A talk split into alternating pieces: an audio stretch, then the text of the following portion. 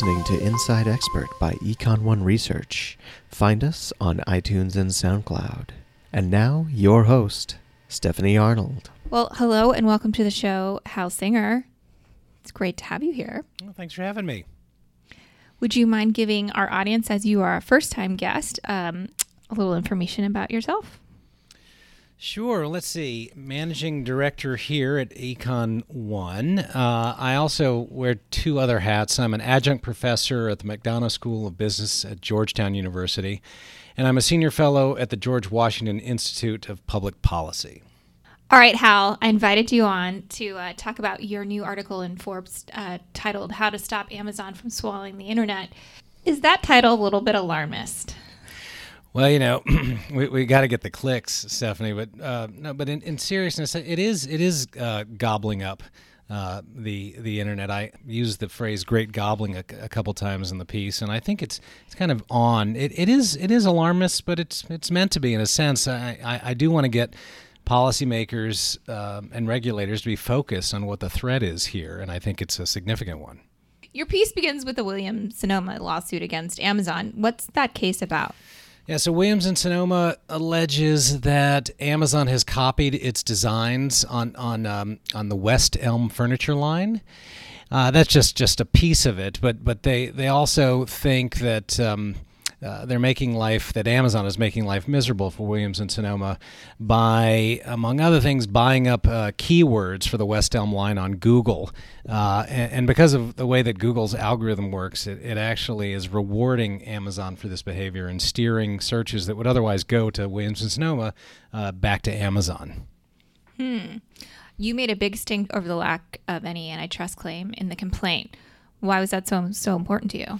You know, when you read the complaint, it, has got the the feel of of, uh, of, of a competition story. There, it, it's basically saying that that Amazon is using its platform unfairly in the competition in these vertical or ancillary or adjacent markets, and yet uh, there was no uh, federal antitrust claim uh, in it, and I, and I think that's noteworthy because uh, what it, what it's telling me is that is that Williams and Sonoma doesn't think that it can lean on our antitrust laws uh, to take care of something that is fairly obvious to me a an antitrust or a competition problem.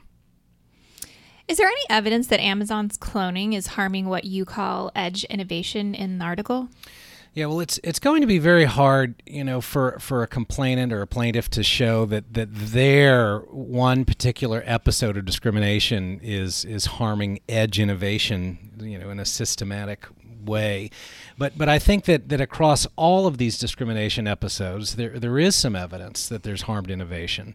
You know, I, I admit in the Forbes piece that it's it's hard to measure uh, what a, what a loss of innovation looks like. But but one reasonable proxy, and I'm not saying it's perfect, but it's just reasonable, is is to to monitor the exit by independent uh, competitors from the Amazon platforms. There's a published paper by Harvard economist Zhu uh, that shows exactly this that namely that when Amazon decided to invade a particular vertical, they traced what happened uh, to the quote unquote affected sellers. And sure enough, uh, they found that there was a huge reduction in their presence on the platform. And this, this is not good from a competition perspective. All right, but I'm going to play the role of a consumer here. Why should I care about harm to edge innovation? Isn't Amazon making the same things but selling them at a lower price? Uh, you're right that in, in the short term that the consumers are not injured uh, to the extent that of course the quality is held the same. You just get something for potentially cheaper. Yeah you're better off. But the problem is that you have these uh, uh, complementors it's the fancy word that economists use for, for the people who are uh, complementing the platform uh, you know are sitting there and they're, and they're observing the appropriation uh, they're observing the discrimination. That, that is you know amazon uses its own site to steer searches uh, to, to its cloned brand and, and also you know inserts its its cloned brand into the buy box. They're observing all this and they're saying, you know, why would we want to take a risk um, if if the playing field is so slanted in favor of Amazon's products? So so to an economist, the harm doesn't manifest itself uh, in a short-term price increase, as I admit, it might even be a price decrease. The the harm is is, is whether we're chasing uh, uh, innovators off the space. You know, whether we get we get less innovation in future periods, and that's the thing that that that um, policymakers should be concerned about. I've read some of the article commentary, and there's been some arguments that all that's happening is that, you know, product lines are moving from one to another, all inside the same platform. Are you still worried about innovation being harmed? Yeah, and so just just to kind of help the, the listeners out, there's a uh, there's a paper by the same author, Zhu, that, that looks at what happened from similar invasions by Google in the mobile app space. And, and what and what Zhu found there was that the affected seller didn't just pick up and, and leave the platform as he found on the Amazon uh, paper, but instead uh, that you would see uh, these same affected sellers just moving to another app. And so the, the, the thing, the pushback that I get is okay, Singer, why is that a concern? If, if all we're doing is displacing innovation from one product line to another, you know, who cares? Maybe this is even a good thing. And, and I think that, that that that story, you know, depends on, on a lot of assumptions. You know, one is this notion of like fungibility of skills that I can just pick up my bags after I've been cloned in, one application and move it to another, um, it, it, kind of it, it, assumes that, that that's uh, easily done. Uh, it also assumes that there's a whole bunch of profits to be made in these other apps that I'm being chased to. You know, if those other if those other areas are crowded, then I may not I may not uh, reinvest the time and effort to try to make a run, uh, you know, at, at that new space. I, I, think it also assumes that that an entrepreneur uh, who came up with a great uh, uh, blockbuster idea just has like five more in his back pocket. You know, it doesn't work like that. I think that most people, you know, they're lucky to have one blockbuster idea in their lives, uh, and the mm-hmm. notion that you know they're just going to be chased and we should, you know, we should hope for the best in the in their next spot. you know, is, is a little fanciful. And I guess I guess the last thing I just want to say on this point is that to me there's something a little unsettling uh, about uh, about a conflicted platform, a dominant conflicted p- platform. What I mean by conflicted is one right that competes against the verticals itself. Uh, mm-hmm. You know how we should feel about about them bending the arc of, of innovation. Um, it seems to me that this is this is something also that, that policymakers should be concerned with. Well, if antitrust can't be counted on to pr- to protect against the harms to edge innovation, your last point, what do you suggest we do? Yeah, so in, in the article, I, I look at uh, a few different options, and, and I should just kind of briefly back up and say why I don't think antitrust um, uh, can help here. You know, antitrust is um, is really fixated on short run uh, uh, injury to consumers. And like we talked about uh, just a, a, minute ago, th- there is no price effect here, right? If anything, the prices might even be lower when Amazon clones. Uh, a, piece of merchandise or a design. And so, just the typical things that set off antitrust aren't going to be set off here. And uh, and and what what the harm is, as I'm saying, is a future harm to edge innovation. So, so I lay out three different um, uh, solutions, kind of outside of antitrust, or one one involves antitrust. Let's just kind of tick through them. One one idea is increasing intellectual property protection to prevent this sort of appropriation.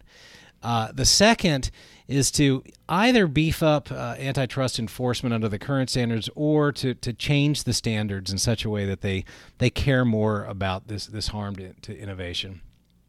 And the third uh, is to come up with a new set of protections uh, that, that, that, exist outside of, of IP and antitrust. And I refer to these as a, as a non discrimination regime. So your article comes down on the tribunal idea. Where did you get that? Is there some historical precedent? Yeah, so I got the idea of, of, of importing this non-discrimination uh, regime or, or, tribunal, as I've as I've referred to it, from um, the the solution that Congress came up with to a very similar problem uh, back in the early 1990s. And so, just kind of set the background there, the dominant platform of, of that era uh, were uh, cable operators. And so, in the late 1980s, uh, cable operators started to invade uh, the the programming space. Sound familiar? And um, they were making life very difficult uh, for for independents to have a go of it. One one famous case involved a home shopping network, and so Congress decided wisely, in my decision, in my opinion, that they would they would allow the cable operators to vertically integrate uh, and make a run in the content space, but they couldn't use their platform uh, to give their own content an artificial advantage over similarly situated uh, independent networks. And this this set of protections.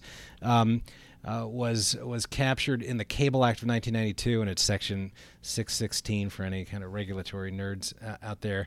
But but the, the way that the way that this thing gets enforced is that if an independent cable network feels like it's been discriminated against on the basis of, of its lack of affiliation, it can bring a complaint in front of the FCC's, the Federal Communication Commission's administrative law judge. Uh, and it has a hearing, and there's a certain evidentiary uh, burden that has to be satisfied. Uh, and and if the if the fact finder determines that the uh, that the uh, burden is, is met, that, that then the fact finder can can um, impose a, a, decision that says cut out the discrimination and pay back any lost profits that can be attributed uh, to to said discrimination. So I, I actually think that that solution could be fairly uh, uh, easily in a straightforward ma- manner applied uh, for modern day platforms. You know, the, the dominant tech platforms of, of our day Facebook, uh, Amazon, Google, and, and Apple. You spelled out several shortcomings for both the structural remedies and the non discrimination regime. How does a policymaker choose among those options? Yeah, so so n- no remedy is perfect, and I and I tried to make that pretty clear in the piece. I can spot uh, you know uh, infirmities or, uh, on each, and I think I think what it's going to come down to is how much you care uh, about each one of these inf- infirmities. Each one is is going to is going to raise a problem. We can go through just an example, like like on the structural remedies, which I yeah. which I think that uh, you know some important voices. You have Senator Elizabeth Warren uh, offering these, and, and I think that that uh, the ideas are really coming from uh, a Yale law student named Lina Khan, who had an affiliation uh, with uh, with a group called Open Markets, uh, and and this idea is to draw a, a, fence around the core mission of the platform. So if it's a, if it's um, Amazon to be concrete, you would you would say maybe it's e-commerce, and and then tell Amazon that via you know a line of business restriction that it can't go outside of that pen or can't go outside of that fencing. You know, this this raises some some tricky uh, issues as to how you draw the line. I explained this in, in, in the piece, but you know, there, there are some there are some things that we, we question whether or not it would be a good idea to bar Amazon from from competing on. Like for example, in advertising, they they would certainly go outside of their pen uh, and compete against Google and Facebook in in ads, display ads that are that are showing up outside of their platform. You know, do do you want to say that they they shouldn't be doing that because they could only be an e-commerce provider. And I won't I won't go through all the other problems, but there there are certain issues when it when it comes to how you do the line drawing exercise. You know how you do it for Google. Uh, Google got into the content game, and, and now they're you know they're doing some basic commodity type content like giving you the answer to a math problem. You know what is two plus two? Should Google be barred from from answering that question for you because it's not technically within its core mission of of search results, just providing the search results. Um, and, you know, and, and, and then I, I, lay out, of course, the infirmities of, of the remedy that I'm pitching, was the, which is the non-discrimination regime, and and the, I think uh, the best one that I've I've uh, been kind of that's been thrown back in my my face is is this notion that if if uh, if the independent edge provider has to litigate um, under this standard against a behemoth like Google or or Amazon, you know, it might take a year, year and a half, and that's going to require some some significant uh, resources. And so you, you can't expect you know mom and pop startup to kind of reach into their to their scarce funds and, and take on one of these one of these titans. And so so for for this non-discrimination regime to work, right, you, would have to count on on mid-sized uh, competitors, or at least those with enough resources that they'd be willing to mount uh, a litigation challenge uh, to to the platforms. Hmm. How do you see this shaking up?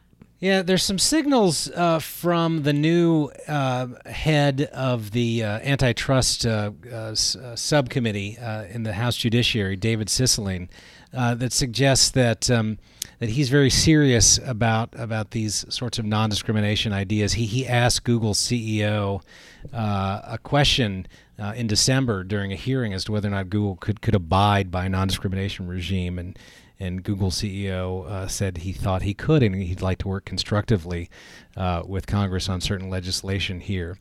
So you know, the, the, there there will be a faction. You know, I mentioned Elizabeth Warren before in, in the Senate. I'm sure there's a similar kind of progressive uh, wing in the House as well that, that would kind of latch on to this notion of, of structural separation.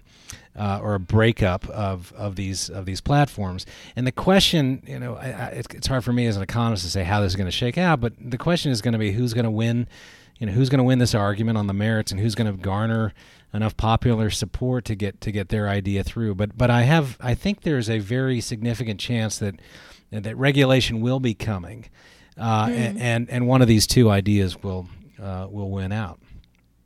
All right. Well, thanks for coming on and talking about your article, Hal. It was a pleasure to have you. Well, thanks for having me. Uh, if you'd like to find out more about Hal and his article, head to our website at www.econ1.com. Thank you for joining us on Inside Expert.